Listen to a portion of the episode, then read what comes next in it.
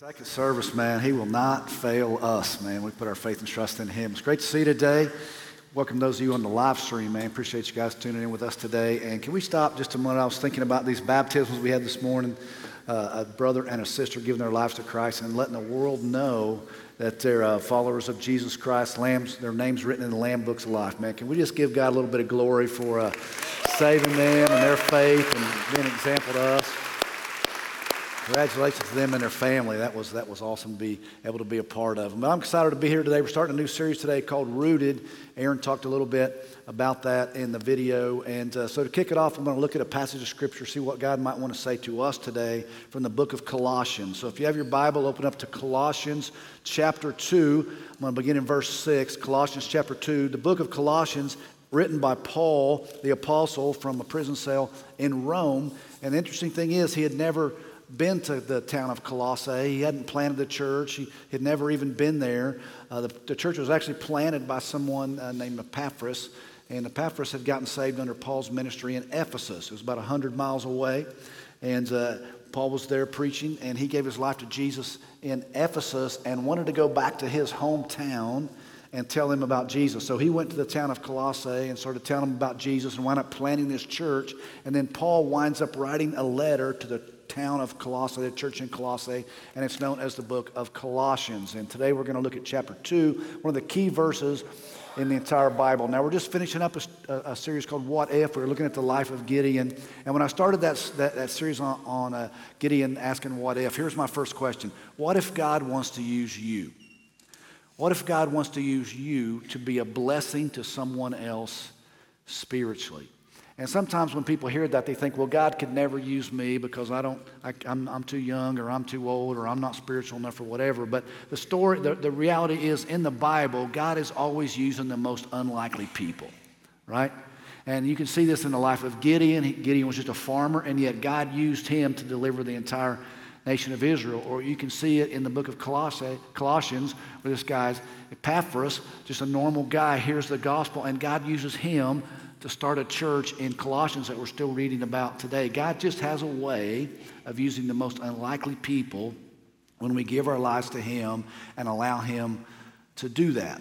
And so I want to ask you a question. What if God wants to use you, but what if I'm not just talking about one thing? What if God wants to use you not one time, but what if God wants to use you for a lifetime? What if God wants to use you to be a blessing to other people for a lifetime? Right? And I'm not talking about a change in location or a change in vocation. I'm talking about right where you're at. What if God just wants to use you for a lifetime? And it wouldn't require a change of job or wouldn't require just, just right where you're at. What it would change would be a change in your thinking about why you're here on this earth. Because we have this tendency to think, well, we're just here for us. Well, what if you're not here for us as a believer? What if God has something more for you than just yourself. Who wants to get to the end of their life and think, man, I spent my entire life and every dollar that I made for a whole entire lifetime, I spent it all on myself or my family. Or if you get to the end of your life and said, every minute and every hour that God gave me for an entire lifetime, I spent it all on myself.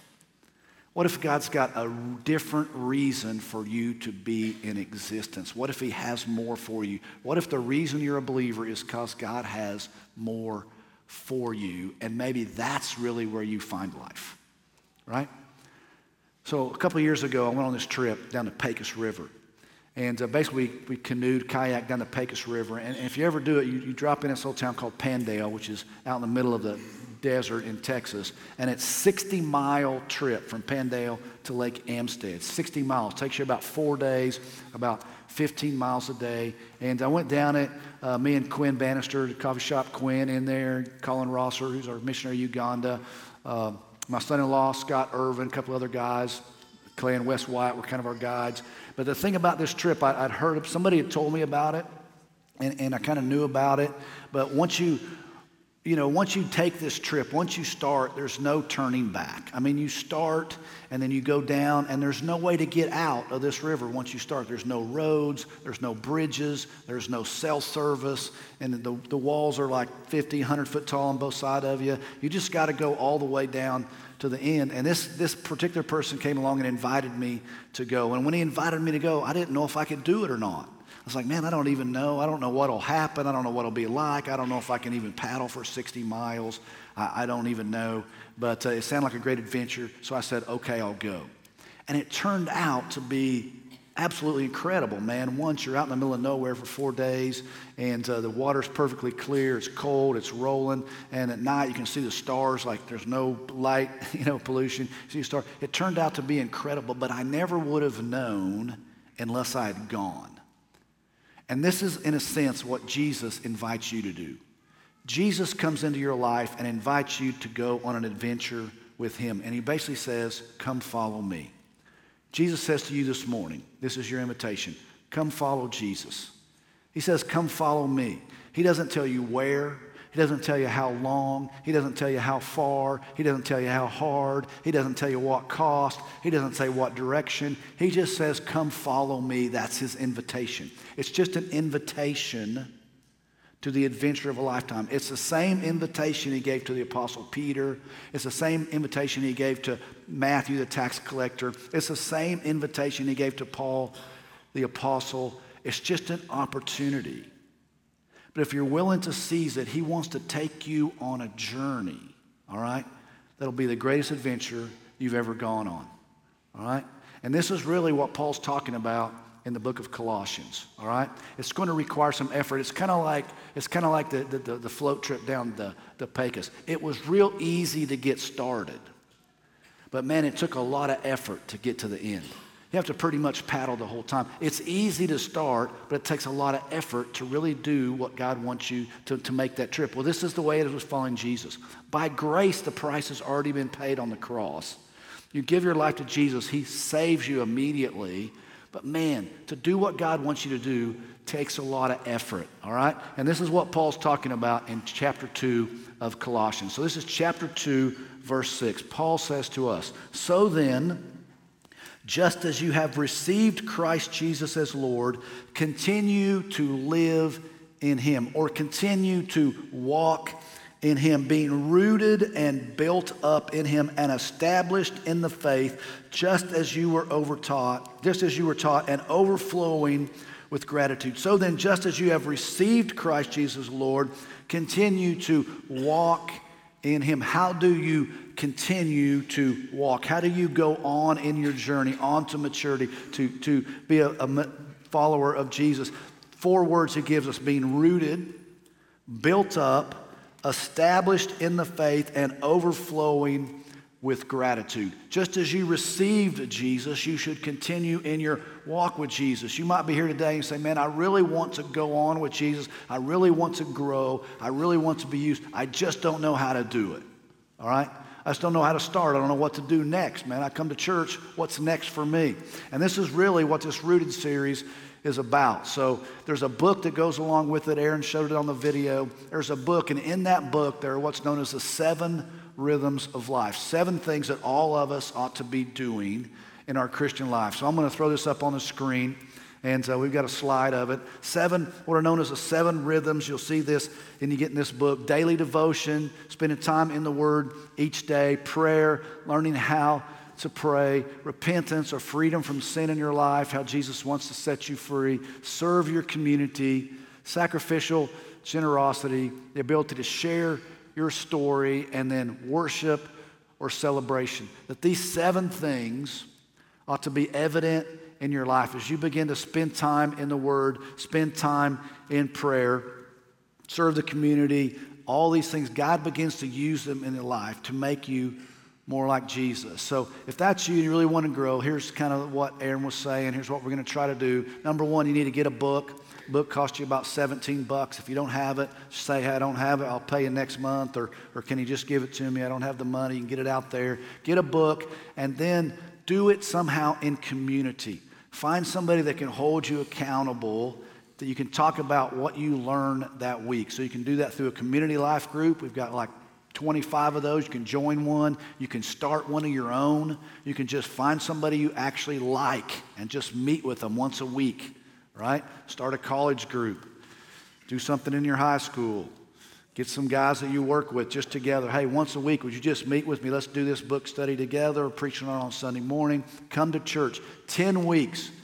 Get the book, get a community, come to church. It's a 10 week opportunity to give your life to Jesus. It's not a book on how to grow in Jesus, it's a book designed that you might experience Jesus as you do it. Paul says you should continue in your walk with Him by being rooted. All right? Colossians chapter 2, verse 7, being rooted. It's an agricultural term. It's the idea of something that's been planted and rooted. We see this in Psalm chapter 1, uh, verse 3.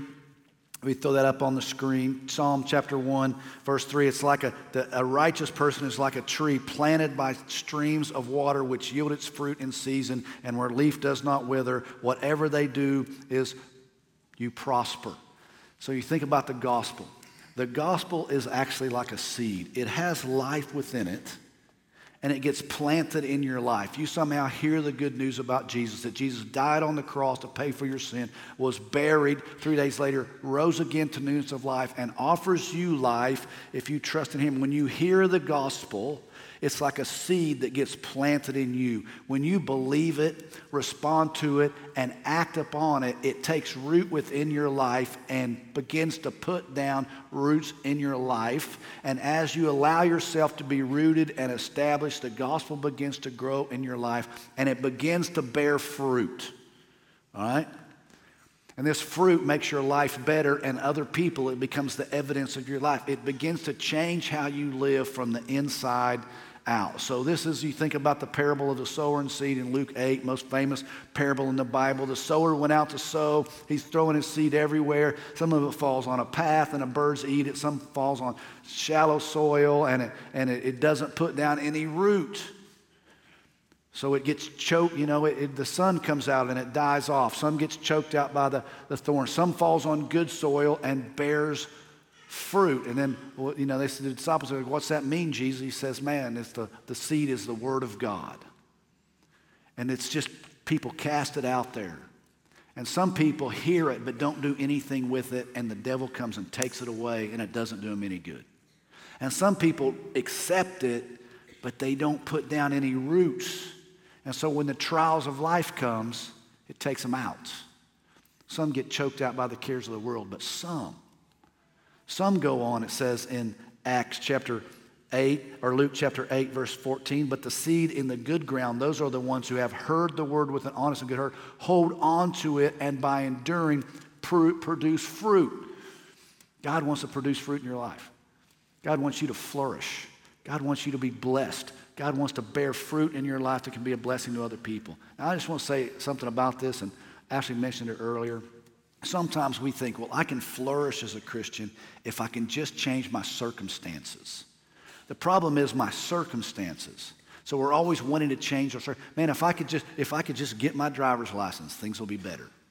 If I can just graduate from high school, man, get off to college, things will be better. If I can just graduate from college, things will be better. If I could just get married, things would be better. If, cha- if things work would just change for me, things would be better. If I could just make more money, things would be better. If my relationship with my spouse was just better, my life would be better. If I could just get over this health issue in my life right now, things would be better. The gospel says God wants you to flourish right where you're at. He wants to help you right where you're at. He wants to work in the situation that you're in that you can flourish even when things are difficult because we're not talking about outward change, we're talking about an inward change. God wants to do something in you that bear fruits in your life that is not based upon the circumstances that you find yourself in. Like when you have something that's alive, you can actually help help it grow. Right? There's things you can do if you have a plant, there's things you can do to help that plant grow. Like there's kind of a craze out there right now that says, man, we spend a lot of water and stuff on our lawns. So maybe you should just plow up your lawn and plant a garden and you get some good out of your front yard. I've got a little experience with gardens. My dad used to plant a garden when I was a kid. This is a humongous garden, man. We planted this huge garden, like 60 tomato plants, potato plants, okra, onions, radishes, lettuce, cantaloupe, watermelon, cucumbers, you name it, green beans. We planted it in this garden. I'm just going to tell you, man, garden takes a lot of work. And if you don't take care of it, man, it's going to look terrible. You'll be wishing you had grass back in your front yard, right? I mean, man, we, we would work on this garden all the time. In the summer, we'd go eat dinner, and then we would go back and work on the garden because my dad just believed if the sun was still up, you should still be working. In fact, he'd kick in an extra 30 minutes with the headlights of the pickup. Dude, turn the headlights on. We'd get an extra 30 minutes in, right? We'd go to that garden, man. You have, you have to water it, fertilize it, hoe it, pull weeds, pick bugs, pick fruit. We worked on that thing all the time. But if you, if you work on a garden, it will bear fruit. There's things you can do, man. Well, that's the same way it is in your life. God's the one that causes the growth within you. It's God who works in you both to will and to work for His good pleasure. But there's things you can do, right, to help you grow to help you get rooted, help you get established. Spend time in the Word every day, spend time in prayer, come to church, get in community. Those things that you do put you in a position where God can work in your life, right? You do the right thing. God wants you to be rooted in Him. He, he says, if you want to continue in, your life, continue to live in Him, being rooted and built up, where rooted is an agricultural term, built up being built up is an architectural term.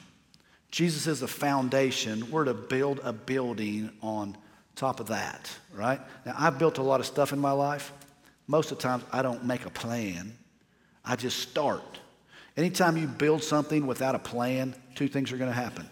Number one, you're going to have to make like 50 trips, 50 trips to Lowe's or Home Depot, all right?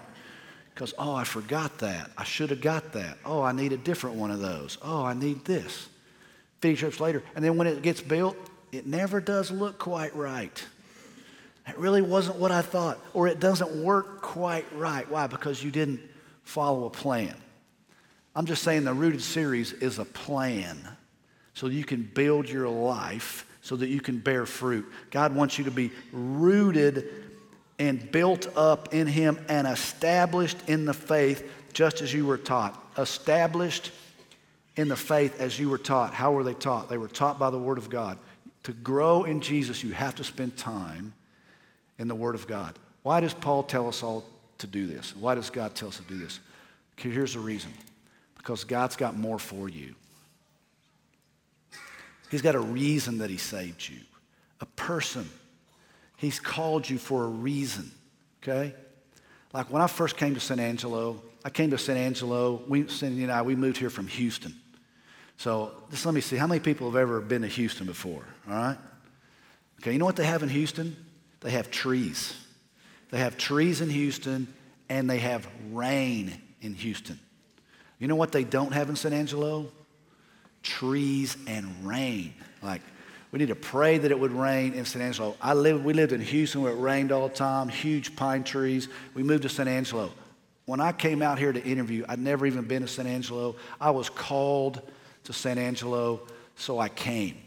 When I got to San Angelo, I'm gonna be honest with you, I thought I had reached the end of the earth. All right? We, we were just like, where, God, did you bring us to out here in West Texas? And I got here June the 1st, 25 years ago. All right? When I got here in June the 1st, I was a youth pastor. I already had to go to a camp in the summer. We had a lady in the church who was a founding member. Her name was Dorothy Mazook. And the people had already told me if Dorothy asks you to do anything, you just should do it. Dorothy says, I'm taking a mission trip to Old Mexico. You need to bring the youth group and go along. I said, Great, let's go. So we went to Fabens. We were staying in Fabens, Texas. Fabens is about 15 miles this side of El Paso. All right? How many people have ever been to El Paso? It's a pleasant drive, isn't it? Dude, if you think you're at the end of the earth in San Angelo, you've yet to go to El Paso, all right? Because Fabens, Texas is the end of the earth if you've ever gone there, man. They have trees in Houston. They actually have trees in San Angelo. By the time you get to El Paso, they're just shrubs. They don't even have trees. They're all like this tall and dirt. It's in the middle of nowhere. We took our whole youth group down there at the time. all right? And we get to Fabens. They put us up in a hotel because the church that we normally would have stayed was full. To say it was a hotel was like a stretch, all right? And my whole youth group, including me, was completely freaked out. We walked down to First Baptist Church Fabens and we were all just like, we're not going to make it this year, you know? And uh, one thing they do have in El Paso, though, are mesquite trees. They're not very tall, but there's a lot of them, and they do very well. And I was like, dude, those mesquite trees are doing pretty good. So I set the whole youth group down on the front steps of First Baptist Church because I could tell they were about to leave me. I said, look, man, we didn't come down here just to survive. That was kind of everybody's mentality. We just got to survive the week. We just got to survive. I said, look, man, we didn't come down here just to survive. Dude, we came down here, we're going to be like the mesquite tree, dude. We come down here to thrive. We got a mission trip. We're going to go into old Mexico and do two day camps a day, two VBSs. You know what, man? God's called us down here. We didn't come down here to survive. We came down here to thrive, man. We're going to take the name of Jesus in there, and we're going to be the best group of kids we can be, and we're going to be a blessing to those kids. It was like a it was like a word for our whole youth group. It was like a word for me, man. Hey, look, God didn't put you on this world just to survive. He didn't drop you into your life so you could just survive. He didn't drop you in here so I can just survive this world so I can go to heaven when I die. No, He's got something for you. He's got a call on your life. If you're in the men's ministry, man, we, we've been studying the book of Romans. Romans begins like this Romans chapter 1, verse 1. Paul, a servant of Christ Jesus, called as an apostle and set apart for the gospel of God. Called as an apostle. Here's Paul. Paul's a persecutor of the church, man. He was a Pharisee. He was having people put in jail because they were following Jesus. He learned that some believers had escaped to Damascus. He gets permission to leave Jerusalem to go to Damascus to have him arrested. On his way to Damascus, Jesus shows up, knocks him off his horse as a light, blinds him, knocks him to the ground, and asks him a question Saul, Saul, why are you persecuting me? And Saul said, Dude, I don't even know who you are. Who are you, Lord? Acts chapter 9. I am Jesus whom you are persecuting. Get up and go into town and do it, and I'll tell you what you should do. Saul gets up, he's blind, he has to be led into town to Damascus. God shows up and says, Here's what God's calling you to be an apostle to the Gentiles. I'm calling you to take the gospel to the Gentiles. Paul, Paul, Saul would never have believed a Gentile could even be saved. I'm calling you to take the gospel to the Gentiles, and Saul says, I'll go. Come follow me, Jesus says, and Saul says, I'll go. Think of all the stuff the Apostle Paul got to see, all the places he got to go. I mean, he goes from Jerusalem to Antioch. He spends three years in the meantime getting his theology right. So he spends his time getting rooted and established and built up. He goes to Antioch. From there, he goes all the way across Turkey, plants churches all across modern day Turkey. First, got to take the gospel into Europe. He goes to the town of Philippi. While he's in Philippi, he leaves a slave girl to the Lord. He gets arrested because of it and thrown in jail. That night about midnight, he's in jail. That's not a good circumstance, but you got Paul and Silas in there praising God about midnight. And all at once, God sends an earthquake that shakes so hard that the doors of the jailhouse swing open and their chains fall off.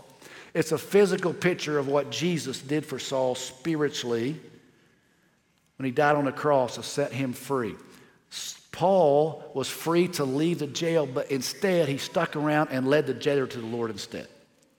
He goes to Ephesus and starts to have a revival in Ephesus so great that the people in the town had a big fire in the middle of the city and started burning all their magic and occultic books. And it says that they estimated that the price of the books that night were 50,000 pieces of silver.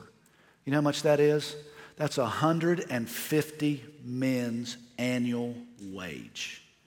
It'd be about $5 million in modern terms. Burn them in the middle of the street because of what Jesus was doing in their life.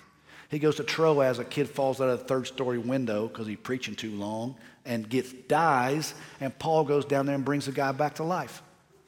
You could go on and on. You think about all the stuff that Paul, he took the gospel to Rome, to the ends of the earth. He writes two thirds of the New Testament. Why? All because he accepted the call of God on his life. That's what Jesus called him to do. Now, you know what's even more amazing than that? It says in Romans chapter 5, through him, Jesus, we have received grace. It's easy to get started with the Jesus thing and apostleship to bring about the obedience of faith for the sake of his name among all the Gentiles, including you, believer, who are also called by Jesus Christ. Just like Paul had a call on his life, Jesus has a call on your life. The question is, man, are you going to answer the call? Are you going to allow yourself to be rooted, built up, established, overflowing in gratitude so that God can do through you what He wants to do so that He'll be glorified in the way that you live your life? Overflowing in gratitude. Why would God ask us, or why would Paul ask us to do that. And the reason is because of what Jesus has already done for you. When you understand what Jesus Christ has done for you, how he delivered you, saved you, brought you out of the dominion of darkness, and set you free, then whatever he asks you to do, you gotta say, hey, I'm willing to do that for you. And when you begin to serve God, not only does he save you, forgive you, he grants you the Holy Spirit, and the Holy Spirit comes into your life and he wants to fill you with the Holy Spirit. Now, sometimes, for a lot of times, I feel the Holy Spirit like this. It's like me coming to God with my little silver cup going, hey, God, could you fill me up with the Holy Spirit? Would you just give me a cup full? Would you fill me with the Holy Spirit so I can be full? But the Holy Spirit isn't given to you just so you can be filled. It's not like you're the Dead Sea, everything comes in and nothing goes out. The Holy Spirit, it comes into you so it can go through you, so it can be a blessing to another person. And the more you get in on Jesus and allow Jesus to work in your life, the more the Holy Spirit that comes in you goes through you. It says in John chapter 8 that at some point out of your innermost being will flow rivers of living water. We're talking about a river of the Holy Spirit that is overflowing. You know what happens when something overflows? It splashes on on other people and they get blessed just by you being in the room. God wants to so fill you up with the Holy Spirit that is overflowing of gratitude in your life, that God is using you to be a blessing to other people, no matter where you're at or what your situation is.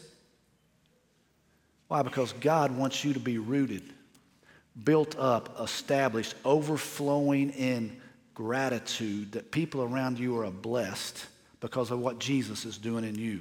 I'm just here to say, man, Jesus wants to do something in you.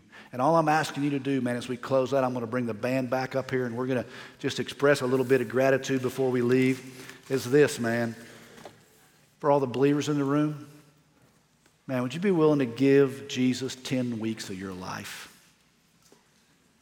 Would you be willing to just give him the next 10 weeks? I gave Jesus two weeks of my life one time. I never stopped. I wonder if you could give him 10. I'll give you the next 10 weeks of my life, Jesus.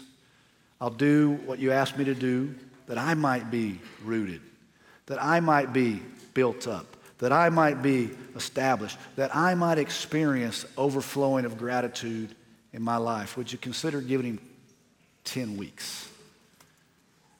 Secondly, if you're a non believer in this room, why not today? Why not today?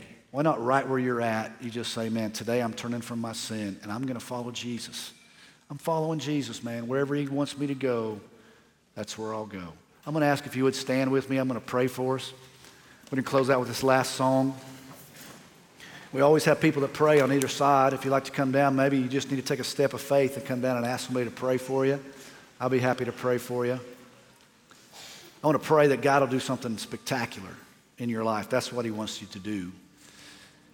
He wants you to be rooted and built up, established, that out of your life, overflow of gratitude splashes out impacts other people that you're around, your family members, people you work with, people you go to church with, overflowing with gratitude. Yeah, there's a lot of things in this world that's not going right, but man, Jesus is not one of them.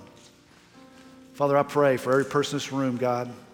Today would be the day for all the people that have never trusted in Christ. Might today be their day. They're set free, their chains fall off, prison doors fly open free to walk in you. For the believers in this room, God, would you help us commit ourselves to being rooted, to being established, to being built up, to overflowing with gratitude. We'd be known as a church of people that are grateful for what you've done for us in spite of the world in which we live, Jesus. We have a promise, we have a hope, we have a future. Might we celebrate that today, God, I pray. In Jesus' name, amen.